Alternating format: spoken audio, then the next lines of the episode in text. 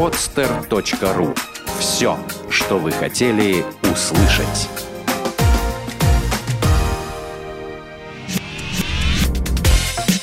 Тренировочный день. От мечты к цели. Авторская программа Виктора Маркина. Здравствуйте, друзья! Вы слушаете новый выпуск программы «Тренировочный день». И сегодня у нас в гостях член сборной России в беге на 100 километров Цыганов Дмитрий. Привет, Дим. Приветствую вас, э, друзья. Запасайтесь чаем, кофе, кто чем хочет. Разговор нам предстоит долгий, интересный. Постараемся ответить на все ваши вопросы. Дим, давай начнем с того, что сначала я для гостей тебя представлю, потому что я, когда увидел твое спортивное резюме, я был поражен. Зачитаю основные моменты. Это ты абсолютный чемпион Дальнего Востока. Кстати, почему именно Дальнего Востока? Я родился, вырос в Хабаровске. Долгое время выступал за Хабаровск. Учился в институте МВД.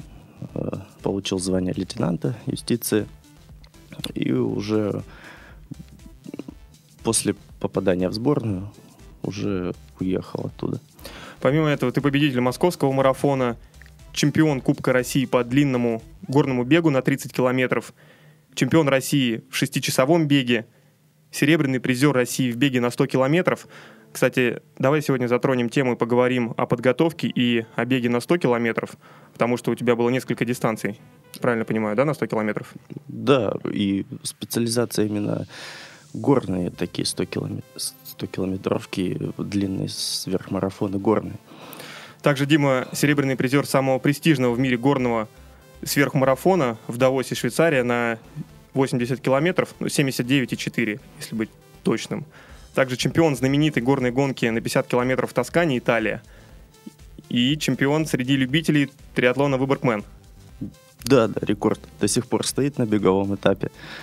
У тебя рекорд трассы на беговом? Да, уже 4 года, и как бы никто близко к нему не подходит. А за сколько ты пробежал? Час 11 э, секунды, точно не помню. Час 11 это 21 километр. Да, да. Дим, э, давай начнем с того, что как ты пришел в легкую атлетику? Пришел в легкую атлетику я в 13 лет э, после многих других видов. А, пробовал и хоккей, и плавание. Э, так, всего по чуть-чуть, ну, наверное, как и все. И в 13 лет я вот уже пришел непосредственно в легкую атлетику.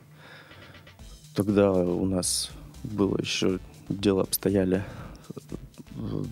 большая массовость была, и много сильных ребят было. Вот, большая конкуренция была. Вот, и потихоньку от трех километров так поднимался, поднимался 5-10, э, полумарафон, марафон. Ну вот, и уже после окончания института я пришел 100 километров. А как ты оказался в Санкт-Петербурге в итоге? Ты же родился в Хабаровске. Да. А, последние вот года три я уже в Хабаровске практически не жил. Бывало так, что и год там отсутствовал, дома не был. Это либо были сборы, либо долгое время жил в Италии, там в семье. Так вот э, такая была спортивная кочевая жизнь. И вот э, ребята меня как бы заманили сюда, в Петербург. Э, ну, я решил попробовать здесь. И, ну, приехал, мне сразу город понравился, понравилось, понравились люди, понравилось отношение к спорту. Ну, пока ты решил тут остаться жить, да? Да, да. Сколько у тебя на данный момент сейчас законченных 100-километровых дистанций? Я все время так точно не считаю, ну, около 7, вот 7, по-моему, 7. Так вот. Ну, было очень много таких незаконченных и тренировок было таких очень высокого уровня, которые могли бы там быть как соревнования. Ну, законченных около 7 вот так. Ну, у тебя большой опыт в этом, плюс ты входишь в сборную России в беге на 100 километров. Расскажи нашим слушателям, поделись со мной, как нужно тренироваться для того, чтобы пробежать 100 километров. Может быть, давай приведем в пример тренировочный план какой-нибудь. Что нужно делать, чтобы пробежать 100 километров? Ну, те люди, которые ну, в 100 километров, э, как правило, случайно не попадают, и это либо уже стейра, либо марафонцы, которые так на закате карьеры уже приходят. Э, ну и уже заложена база конкретная, и поэтому подготовка сама, она особо ничем не отличается от марафонской. Ну, акценты смещены в сторону объема. И именно, я бы сказал, объема специальных работ. Вот это очень важно. Не просто объем, а именно специальные работы. Вот от них все идет, как бы. Поясни, пожалуйста, что значит специальная работа? Это в том плане, что у тебя общий объем может быть и даже меньше марафонского, но ты должен э, делать обязательно такие тренировки, как 40 километров, э, такие темповые, выше соревновательного, э, как-то моделировать э, соревновательные обстоятельства.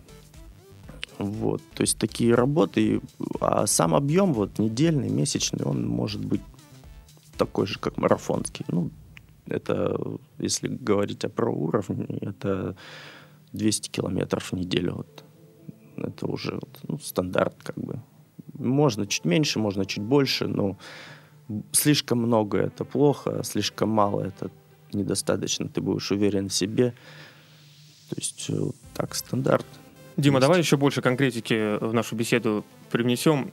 Э, сколько времени нужно подготовиться человеку, который, предположим, пробежал один марафон? Вот у него за плечами есть марафон, он хочет пробежать 100 километров. Ну, очень много, вот э, если как в историю так посмотреть лыжников, то есть все вот сильнейшие пришли из лыжного спорта. А вот кого не возьми, можно сказать, вот из сильного. Все были сначала в лыжном спорте. И там именно беговая подготовка, она тоже присутствует. И достаточно где-то год э, человек специально готовится. Он может э, где-то, ну, 2-3 марафона и уже пробовать 100 э, километров. Ну, а по времени сколько подготовка займет? 6 месяцев, год? Ну, если, допустим, марафонец решил попробовать, ну, где-то лучше около полугода потратить так, чтобы не торопиться, попробовать э, сначала какие-то тренировки длительные. Ну вот, э, если ты хочешь изначально показать результат с самого первого старта, ну, около полгода. Угу. То есть 6 месяцев ну, примерно, да, будет достаточно для того, чтобы человеку, который пробежал один марафон, ну, подготовиться ну, тут, к 100 километрам. Тут надо как бы уточнить, что если это действительно человек пришел с марафона, который уже готов, у которого база, у которого уже личные рекорды, которые могут спокойно позволять э, вставать и даже, даже без подготовки бежать, если он человек имеет 2.20 на марафоне, он ну, может встать и быть практически уверен, что он добежит. Ну, а если этот человек пришел, ну, вот, обычный человек, ну, так занимался, то тут, конечно, э, все индивидуально. То есть нужно и попробовать, и, и марафоны постартовать. Э, вот. Ну, как правило, вот, в принципе, полгода и год можно подготовиться спокойно. Угу. Дим, ты как профессионал, оцени, я сейчас несколько тезисов скажу, а ты э, выскажи свое мнение. И согласишься, согласишься ли ты с этими тезисами? чтобы просто пробежать 100 километров, вне зависимости от того, вне зависимости от результата, достаточно иметь один преодоленный марафон и объем 400 километров в месяц. То есть этого будет достаточно, чтобы преодолеть марафон. Чтобы бежать 100 километров из 8 часов, необходимо на, фара- на марафоне иметь результат из 3 часов и работу примерно 500-600 часов в месяц. И третий тезис это чтобы бежать 100 километров из 7 часов, то марафон должен быть 2.30. И работа должна быть более 600 часов. Ну вот мне сразу в голову пример пришел. Был такой любитель э, где-то года два назад, он имел результат 2.40, по-моему, даже чуть хуже. И он пробежал 100 километров за 6.59, по-моему. Вот. И есть э, очень много примеров. Со мной стартовали люди там из двух десяти имели и даже не финишировали. Так что тут, тут ну, то есть все равно мы подходим, опять же, э, к одной теме, что все очень сугубо индивидуально. Да, и что самое главное, некоторые, даже вот Миша Хоботов, допустим, он пытался перейти, ему это хотелось, вот э, марафонец известный, Собакана, он имел там ну, 2.10, там, может, да, 2.10, очень много результатов имел, и он так и не смог перейти на коммерц, неуспешно выступал, и 100 километров сходил, и он так и не смог, вот завершил сейчас карьеру, так и не смог перейти. Вот, э, ну вот Сергей Лукин сейчас пытается, ну, посмотрим, как бы вот да, он приходил в нашу программу. Да, ну, ну надо уже сказать, что так, так с места в карьер, можно сказать, у него так вот не получилось уже. Ну, как, не то, что я его уважаю очень, он как мой друг очень, ну, как бы я его очень так, один из уважаемых ну, друзей, но тем не менее он вот так вот взять и вот э, войти, так сказать, в элиту как бы пока не получается. И таких людей очень много, ну, как бы это ничего там особо нет. И то же самое в триатлоне, в принципе, как бы, ребята говорят, что олимпийцы не попадают вот в сильнейшие айронменщики. Да. Дим, что происходит с организмом на 100 километров? Потому что я слышал от многих марафонцев, которые говорят, что там на 30-м, на 33-м километре очень сложно бежать, людей накрывают, происходят какие-то там с организмом страшные вещи. А что на сотке? Ну, в 100 километрах э, там э, мы в тренировке очень долго пробуем э, именно по питанию. Все питание тестируется. Ну, все ситуации соревновательные моделируем. Пытаемся как-то отодвинуть этот барьер. И ну, бывает такое, что все проходит идеально. Вот даже 100 километров проходит, и ну, как бы гладко, все как бы хорошо, ну, относительно как бы легко. А бывает, что очень тяжело. С очень большим трудом финишируешь и потом долго отходишь, долго восстанавливаешься. Ну, именно такой период все-таки в конце, как вот и в марафоне, так и 100 километров. Вот, как всегда, вот последние два, ну вот это даже можно сказать по вот самый сильнейший старт, это вот официальный старт 100 километров чемпионат мира.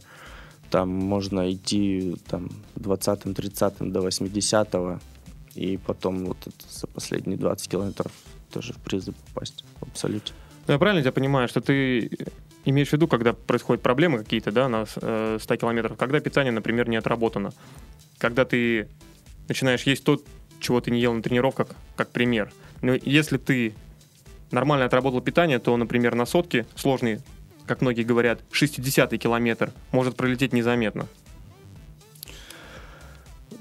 Да, очень важно не заголодать, э, если, ну, так как и везде, в любом э, таком циклическом виде, э, и чтобы предусматривать вот эти все ситуации, чтобы у тебя ну, все было очень важно, на многих стартах этого нет, а вот ежевременное.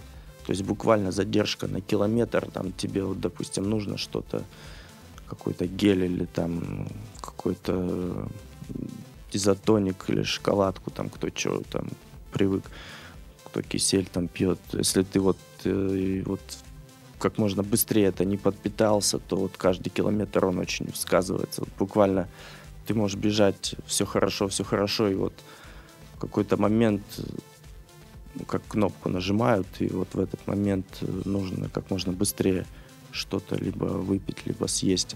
Дима, как понять, что нужно именно в этот момент что-то выпить или что-то съесть?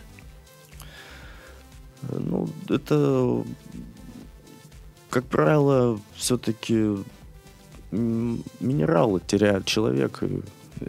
Мы пьем вот солевые напитки. Лично я вот э, регидрон всегда, ну, все это классика, финский препарат э, солевой. Вот его использовали. Ну, Кока-Колу вот говорят, но мне кажется, это пережитки уже как бы уже прошлого, потому что сейчас, э, ну, уже столько всего есть, что, ну, я не вижу вот Кока-Коле там что-то, что такое вот подрящее или там, ну, в ней ничего. Это, ну, как люди привыкли, как бы пьют постоянно, поэтому желудок, желудку привычно. Но на самом деле по составу, ну, вот я никогда не пил и э, не хотелось бы пробовать. Э, смотри, э, раз уж мы коснулись темы питания, то расскажи о своем питании. Как ты раскладываешь питание по дистанции? Э, ну, если говорить вот о предстартовом, то желательно не забивать желудок, много не переедать, вот и лучше поесть на дистанции, потому что темп невысокий, то есть можно, в принципе, что-то съесть, тем более, если э, есть сопровождение, то ну, можно вообще не переживать. И с утра или вот э, вечером перед накануне нужно, чтобы желудок максимально был ну, не забит ничем. Вот. И, как правило, легкий завтрак э, на старт. И вот я что заметил еще, нужно вот эти дни предстартовые много побольше минералов выпивать, э, всякие растворы, э, вот, и уже насытив себя вот этими именно минеральными веществами, выходишь на старт первые, на первых там 10-20 километрах это, как правило, либо вот я имею спонсоров японские аминокислоты Аджинамото, вот, мне очень нравится там цепочка аминокислот в виде геля. Ну, вот, и я выпиваю их и немножко запиваю водой. И буквально с километра 30 включаю магнезию, вот, солевые напитки, изотоники. И ближе к финишу уже какие-то идут бодрящие там э, кофеин, тавеин, такие вещества, чтобы взбодрить себя. Ну, если бывает так, что где-то сразу не пошло, чувствуешь так тяжесть, не идет там, и к сороковому километру тяжело, лучше в этот момент э, взбодриться чем-то и не держать вот это вот тяжелое состояние. То есть именно вот кофеин какой-нибудь выпить на вот даже на половине дистанции можно. Дим, давай затронем сейчас такую тему, не совсем стандартную. Это тема алкоголя и спорта. Да. Можно ли пить и тренироваться? Да, Я, да. кстати, э, недавно бегал, и два мужика бежали каких-то, общались между собой. Вот мы вчера в баню сходили, там выпили, и сегодня бегаем. Нам очень здорово, классно. Твое отношение к этому? Да, ну, тут э, два направления. Это алкоголь, вот как восстановление, как средство восстановления, чтобы разгрузить голову, там, от, отключиться от э, вот этого напряжения. И когда действительно идет нарушение режима, там, злоупотребление. Кстати, я сейчас тебе э, сразу скажу одну вещь. Читал интервью тренера сборной России по волейболу, который сказал по поводу вот восстановления после тренировок.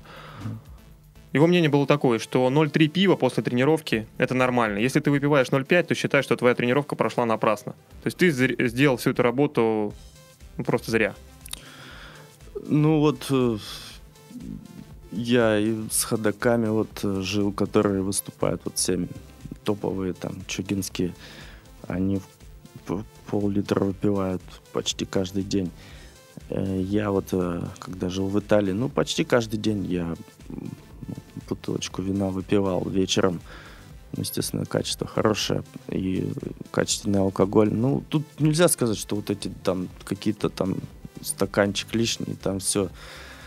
Ничего там особо не будет. И, э, даже бывает, что отключаешь голову, все же вот именно наши вот эти длинные дистанции, очень много от головы идет, поэтому голову расслабляешь, и как вот я сколько таких режимщиков знаю, которые там, там были против категорически алкоголя, ну, они не показывали, так, э, ну, режим ни к чему не приводил. То есть там делали какие-то тренировки, там сумасшедшие, там готовились, там, э, там никуда не ходили, ничего не пили. И, как правило, вот у них что-то случалось, что-то не шло. Вот, а те, кто спокойно так вот восстанавливался, умеренно употреблял, то ничего страшного. Дим, я тебя перебил. Э, ты хотел рассказать подробнее об алкоголе. И сейчас будет особое мнение Дмитрия об алкоголе. Да. Ну вот если говорить о нарушении режима, то тут э, тоже не нужно думать, что спортсмены там атлеты-ангелы или там это у них только режим. Все, все, у всех все это было. Пьют и также отдыхают. Э, ну вот сейчас говорят, что там кальян могут покурить. Ну, вот я хочу сказать, вот то поколение раньше, там, как они пили, так сейчас уже не пьют там. Ну, селекция была намного сильнее. И в спортшколу брали не так, как сейчас вот все приходят и вот всех берут, а там не то, что лучшие попадали, а лучшие из лучших. И то, что они даже пили, там на них это не влияло. И если сейчас так пить начнут, наверное, умерли бы уже давно. Но это я не за то, что там это было хорошо. По поводу кальяна это говорят про наших футболистов, которые курят. Да. Дим, расскажи, пожалуйста, как ты выступил в Давосе на гонке, на горной гонке на 80 километров? Это было в прошлом сезоне. Сезон был очень насыщенный много было стартов успешных, как бы большинство, почти все. Ну и э, я тогда несколько месяцев э, жил в Москве, и мой друг э, э, так как-то показал мне сайт, вот Swiss Alpine, э, видео мы посмотрели, и вот, я, я так решил, что, в принципе, есть шансы, и, что можно побороться за призовые места. Вот. И так э, начал готовиться туда месяца за два. Ну, вот, делал много таких горных работ. Э, ну вот, и поехал. Собственно, швейцарцы были удивлены, потому что как бы особо не предупреждал, что приеду. Ну вот, Э, как бы для них это больше вызвало удивление, чем мое участие, то, что я вот так вот внезапно приехал, вот, и еще так успешно выступил. Ну, а это... Но в итоге ты там занял второе место, да? Да, да, и по организации, конечно, э, ну, ничего подобного как бы я не видел.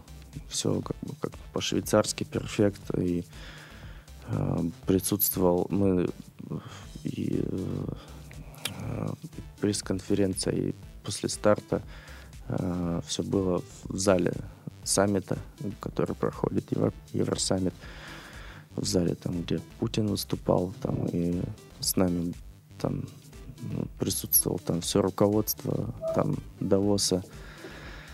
Вот. И, ну, как бы хорошие призовые для как бы не олимпийской дистанции. Какие? Э, за победу 4000 евро, за второе место 2 и за третье 1000 евро. Это, ну, для именно не олимпийских дистанций это нормально. Какая была, какая была атмосфера гонки? Сколько, кстати, человек принимало участие? Э, принимало участие э, в общем по всем дистанциям, ну там не только было 80, было марафон, половинка, и в общем было около 4 тысяч, около 4 тысяч человек. Вот. Э, э, очень много стартует таких именитых именно горных э, марафонцев. Практически вот все, кто есть, они участвуют. Ну, дистанция пролегает так, что ты сначала стартуешь на высоте, сам Давос, он на высоте полтора, полторы тысячи на, над уровнем моря, потом чуть-чуть спускаешься вниз, километров 30, и потом идет вверх, вверх, вверх, и только за 20 километров до финиша идет приличный спуск, и выбегаешь уже финиш-то в том же месте на стадионе, как и старт. Каким образом можно зарегистрироваться на эту гонку? Насколько сложно туда попасть? Потому что, например, э, слоты Ironman окупаются очень быстро. Ну, конечно, не на все старты, но на самые классные, да, по организации и по маршруту сразу. Что с этой гонкой твоей?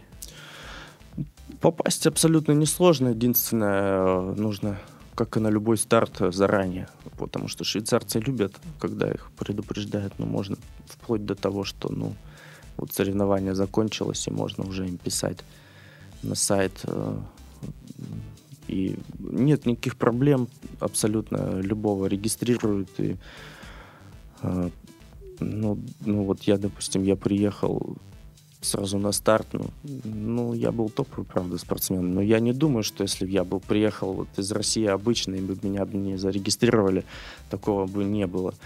Я думаю, даже если приехать вот на сам старт, то ну, никто тебя не выгонит, тебе дадут поучаствовать, и ну, все будет нормально. А сколько стоит регистрация?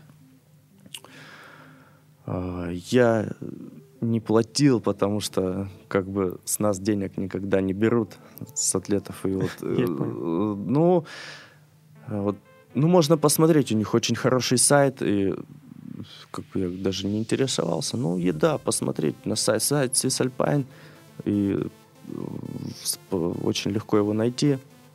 Там англоязычная есть версия. Вот. Дима, какой сейчас основной твой вид деятельности? Чем ты занимаешься?